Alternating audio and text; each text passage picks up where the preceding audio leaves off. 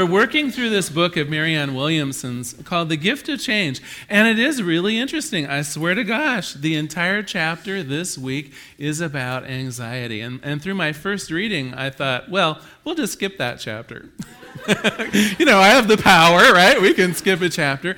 But when I read it through the second time, you know, it really made a lot of sense to me why it's in this book. Because what stands in the way of, of, of the sense of jubilation that we just heard? You know, what stands in the way of us being self actualized? What stands in the way of us being the best we can really be? And I got to tell you, a lot of the time, it's the day to day small fears and anxiety and stress that seems inevitable. Whether, whether you turn on the news, whether you talk to your neighbors, whether you're comparing notes at the drinking fountain at work, wherever it is, there is a lot going on in the world right now that is anything like the joy that we heard in that song, right?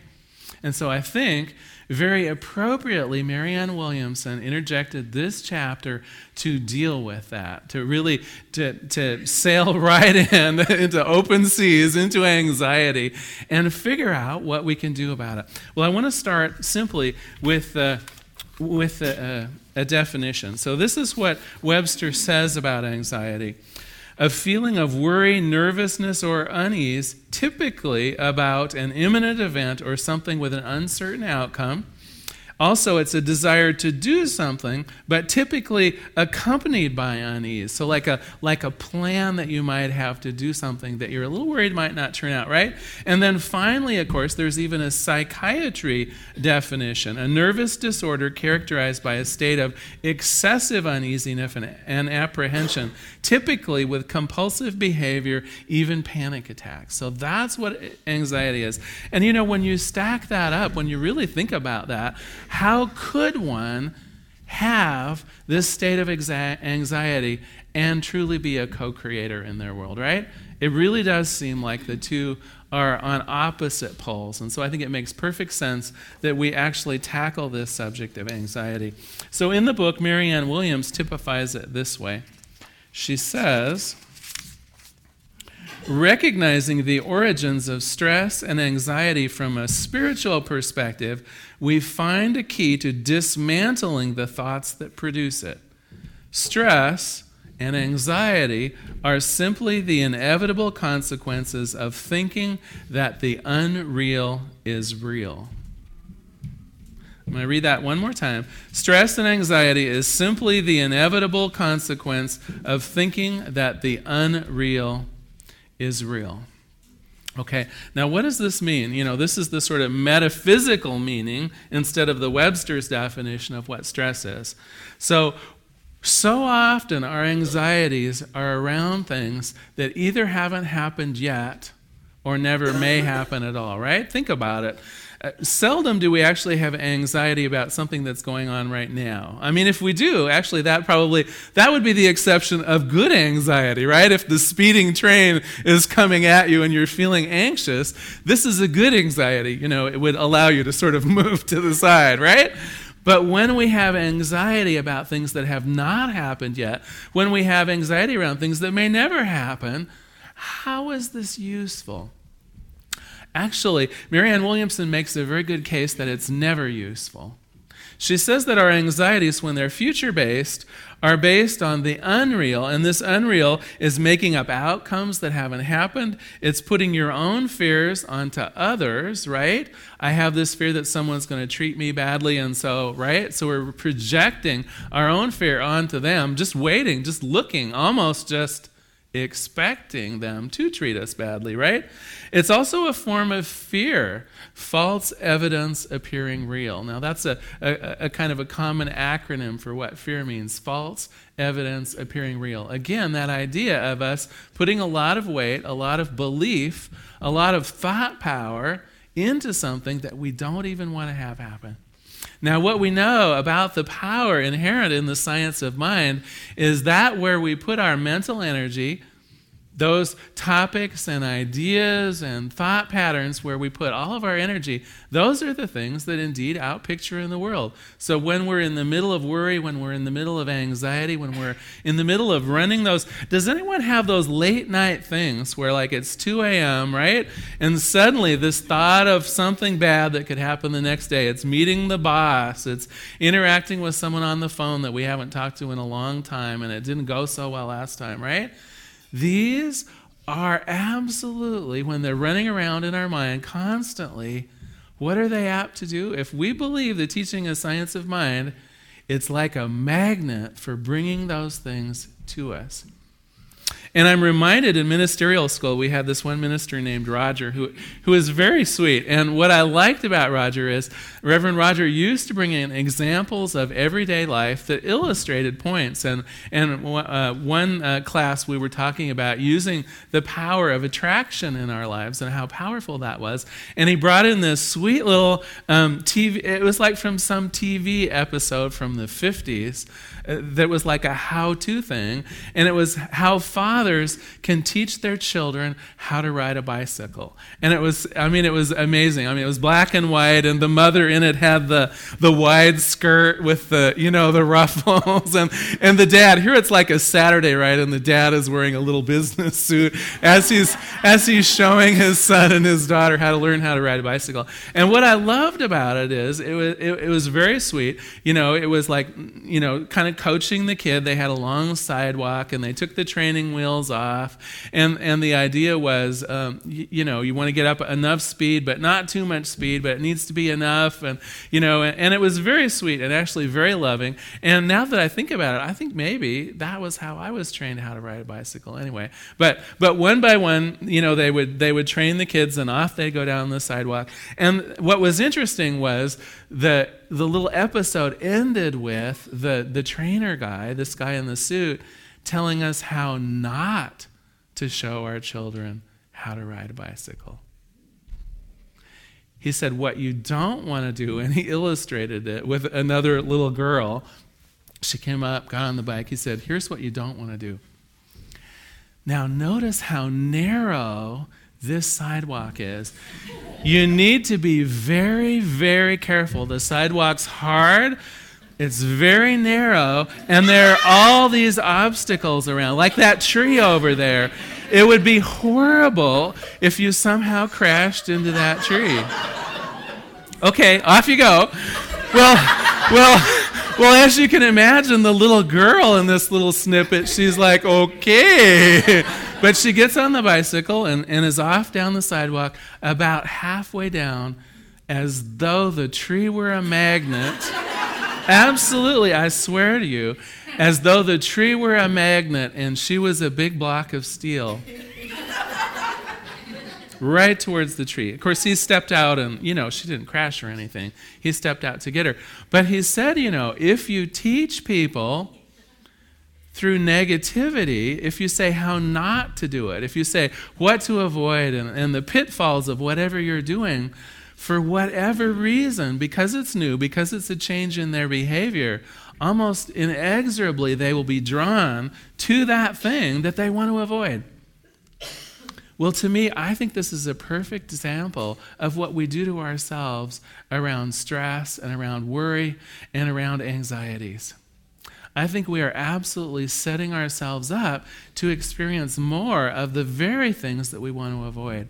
When we dwell on the, the tree and the narrow sidewalk, whether that be in relationships, whether it be in our financial world, whether it be uh, interactions with people we love, when the ghosts from the past tend to try to color how we're going to interact with those people and places and things today, it's as though we're setting ourselves up to fall right off that bicycle. All right, um, which leads me to today's sort of fun story.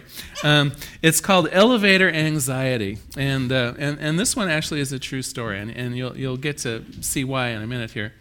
So, a white lady on a business trip arrived in LA after being warned by some of her Midwestern friends of the racial tension in the city.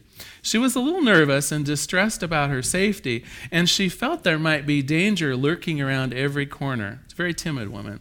After checking in at the front desk of her hotel, she headed for the elevator. Upon arriving at the elevator, there were three African American men already in it. She quickly debated with herself about the situation, but she summarized this is ridiculous. I have nothing to fear from these men here in the middle of this lovely hotel. No problem. I'm going to ride the elevator. She then stepped into the elevator and quickly turned her back on the three men and faced the door. Shortly after the door closed, she heard one of the men say, Hit the floor, lady. And she immediately dropped to her stomach in terror. Upon her quick dive for the floor, the three men started laughing. The man, after all, had simply asked her to select the floor she wished to go to. She was shaken and embarrassed about the whole thing. No, really, that's what it. The that's what the words actually said. She was shaken and embarrassed by the whole thing, but she tried to shake it off as she had several days of business to attend to. At the end of her stay, she went to check out of the hotel and pay for her room.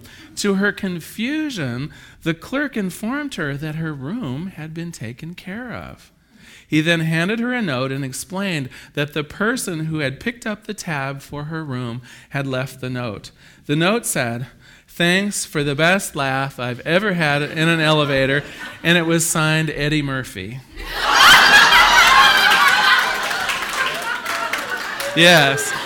Exactly. One of Eddie Murphy's favorite stories. You know, it's, it's a story that he's told in, in his stand up routines. Now, what I want to put out to you, what I wanted to suggest, how often, how often are our anxieties just as faceless, just as nameless, and just as absolutely and patently untrue as that woman's anxiety about being in that elevator? We are setting ourselves up day in and day out for, a, a, if you will, a rotten elevator ride, and for no, no reason whatsoever. Okay, so in the book, um, she describes two main factors in understanding anxiety. One is simply what we've already covered it's when we take the unreal and make it real in our mind. When we take something that we really don't want to have happen, something that we're fearful around, something that we would have some anxiety around, and hold it up just as though it were true, just as though it was going to happen, just as though this is the reality of matters when we know it's not. So that's the first factor that we have to take in mind. The second one is simply, and this one's a little little harder to take. The second one is that anxiety is a choice that we're making. Now, you might say, Larry, when on God's green earth would I ever choose anxiety? And yet, I got to tell you, think about this. Do not we have the power to choose our thoughts?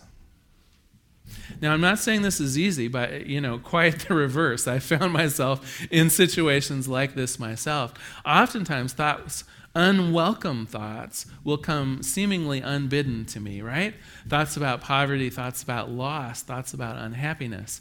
But I will tell you that whether I stay in that thought, whether I ramp it up and let it start circulating in my, in my mind, absolutely, I have the power of choice over that. I can be aware when those thoughts start, and I can close them off simply by saying stop.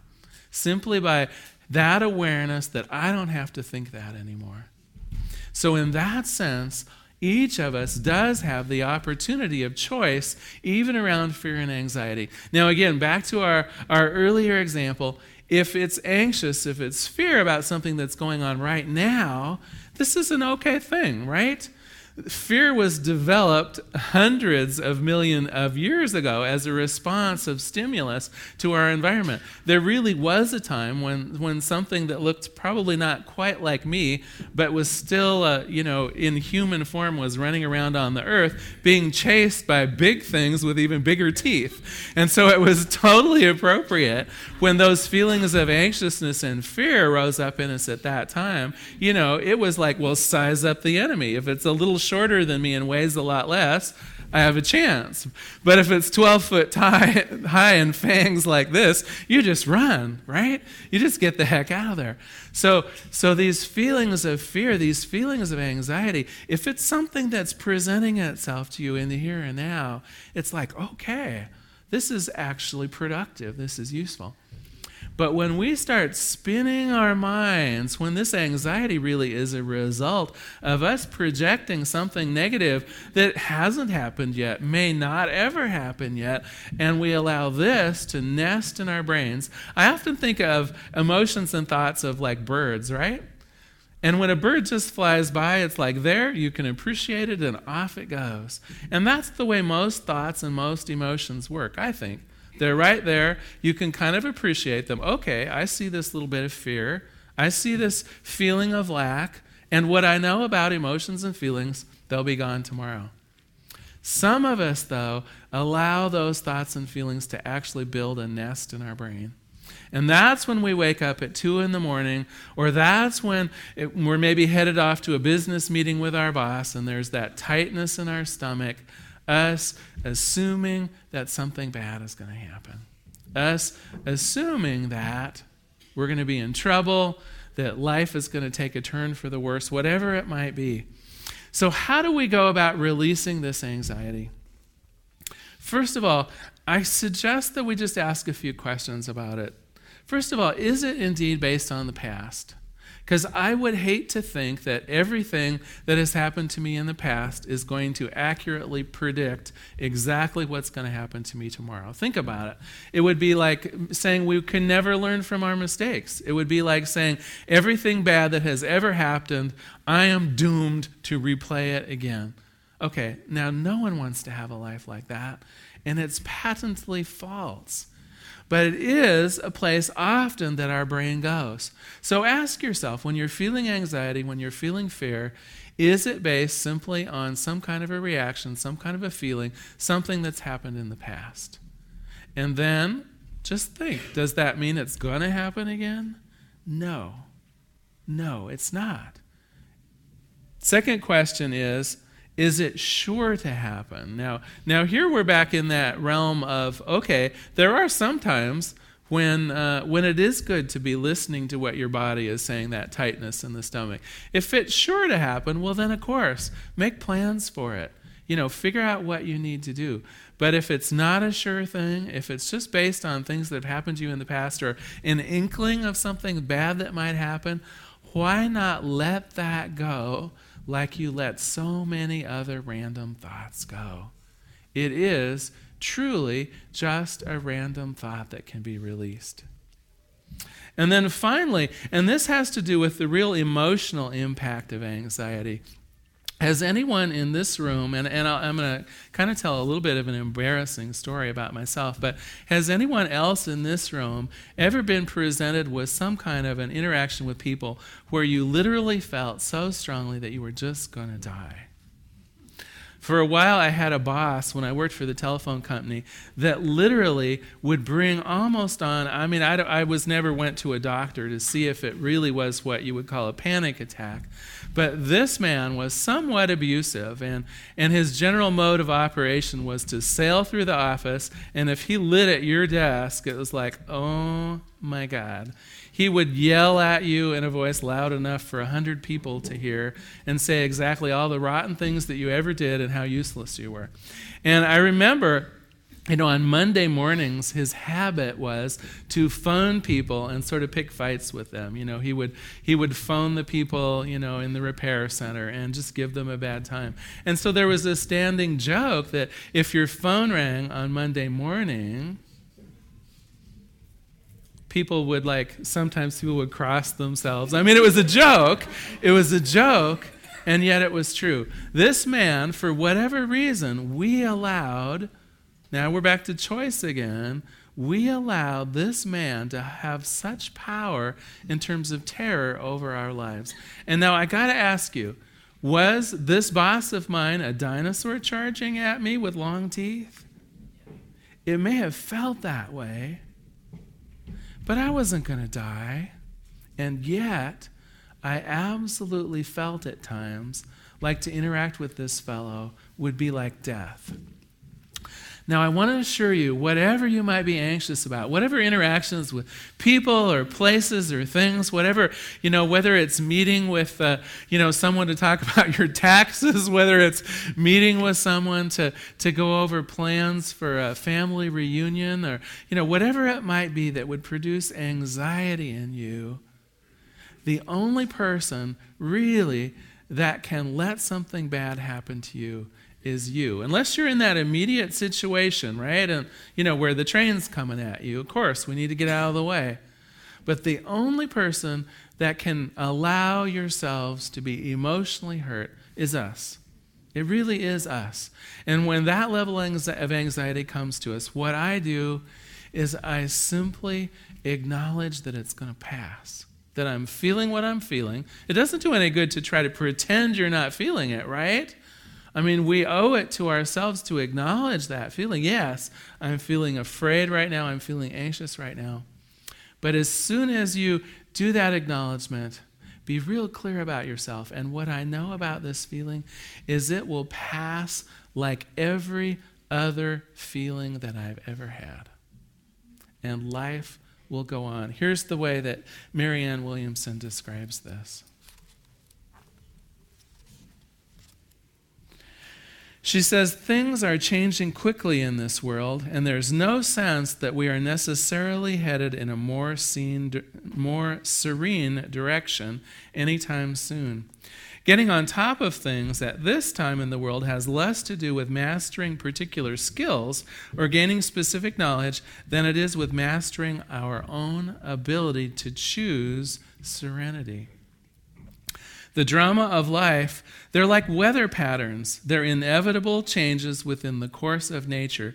It makes as much sense to resist personal drama as it does to resist the weather. Simply dress for them. Yes, avoid the dangerous parts, of course, but try to control the, dan- the dance of nature? I don't think so. When it rains, you should simply go indoors. And for me, going indoors is going to that place inside me that I know is unchangeable, that is always loved, that is always in connection with God, that is a place of safety, that is a place of harmony.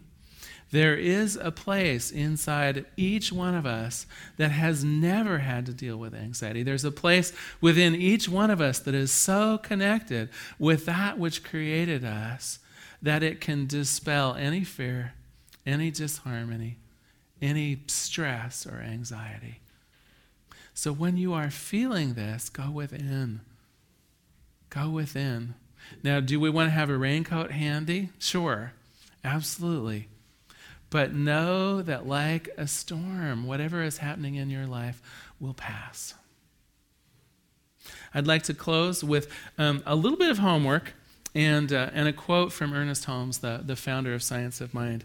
First of all, the homework simply next time you're feeling stressed out, next time you're feeling like, like there's some dread around what's going to happen next or where you're going in life, I want you to ask three questions, and we've kind of covered them already. First of all, has it actually happened yet? You know, is this some future wishful thing? Just answer that question. Has it really happened yet? Or am I worrying about something that may never occur? The next question is right along those lines Is it sure to happen? If it's sure to happen, okay, then make plans, get the raincoat out. If it's not sure to happen, let's let the anxiety drop. Let's dwell in that place of our unchangeable nature of God. And then finally, acknowledge the feeling and let it pass. Just absolutely take full ownership for feeling terror, feeling lack, feeling shame, whatever that might be that's, you know, bringing up the stress, bringing up the anxiety. Go, yes, I absolutely am feeling right that right now. And what I know is, like all emotions, it will pass and that there is a part of me that is unchangeable. There is a part of me that is absolutely connected to the one source and the one creator, and that is God. That is my God self. Ernest Holmes, in The Power of an Idea, said Anxiety will be resolved as we daily become conscious that we are being guided, guarded, and loved, that we are being led into the pathway of peace, which includes everything that is good. There is one life, that life is God, that life is perfect, that life is our life now. Let us live it the way we were meant to be lived. Let us pray. That perfection that is God, I know is in every person, every place, everything, every situation. It truly is all God. And this goodness, this Godness, as it is present everywhere, I know it is present for me and in my life. And I know without question that it is present, absolutely backing up the lives of every single person in this room. It is our very nature, it is our birthright, it is the essence of who we are.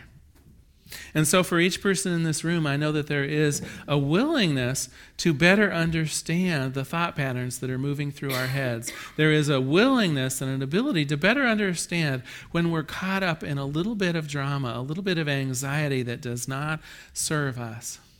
And so, everyone here I know has that ability to simply stop the mindless chatter, to simply put some forethought into their thoughts and to accept a new way of thinking in their lives, to choose love over fear, to choose peace over turmoil or disquiet, to choose wholeness over thoughts of disease or lack.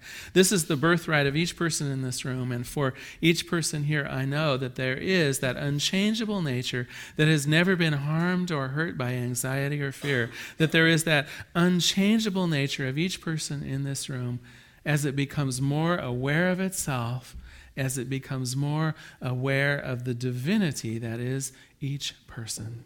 And I am simply grateful for this. Grateful always to be in the power and the presence of God as it takes the form of everyone in this room. Grateful for life itself. And so I release this prayer. I release it into the activity and action of the law itself, knowing that it's good, knowing that it is outrageously wonderful. I just let it be. And together we all say, and so it is. Thank you very much for being here today. Thank you. Thanks so very much.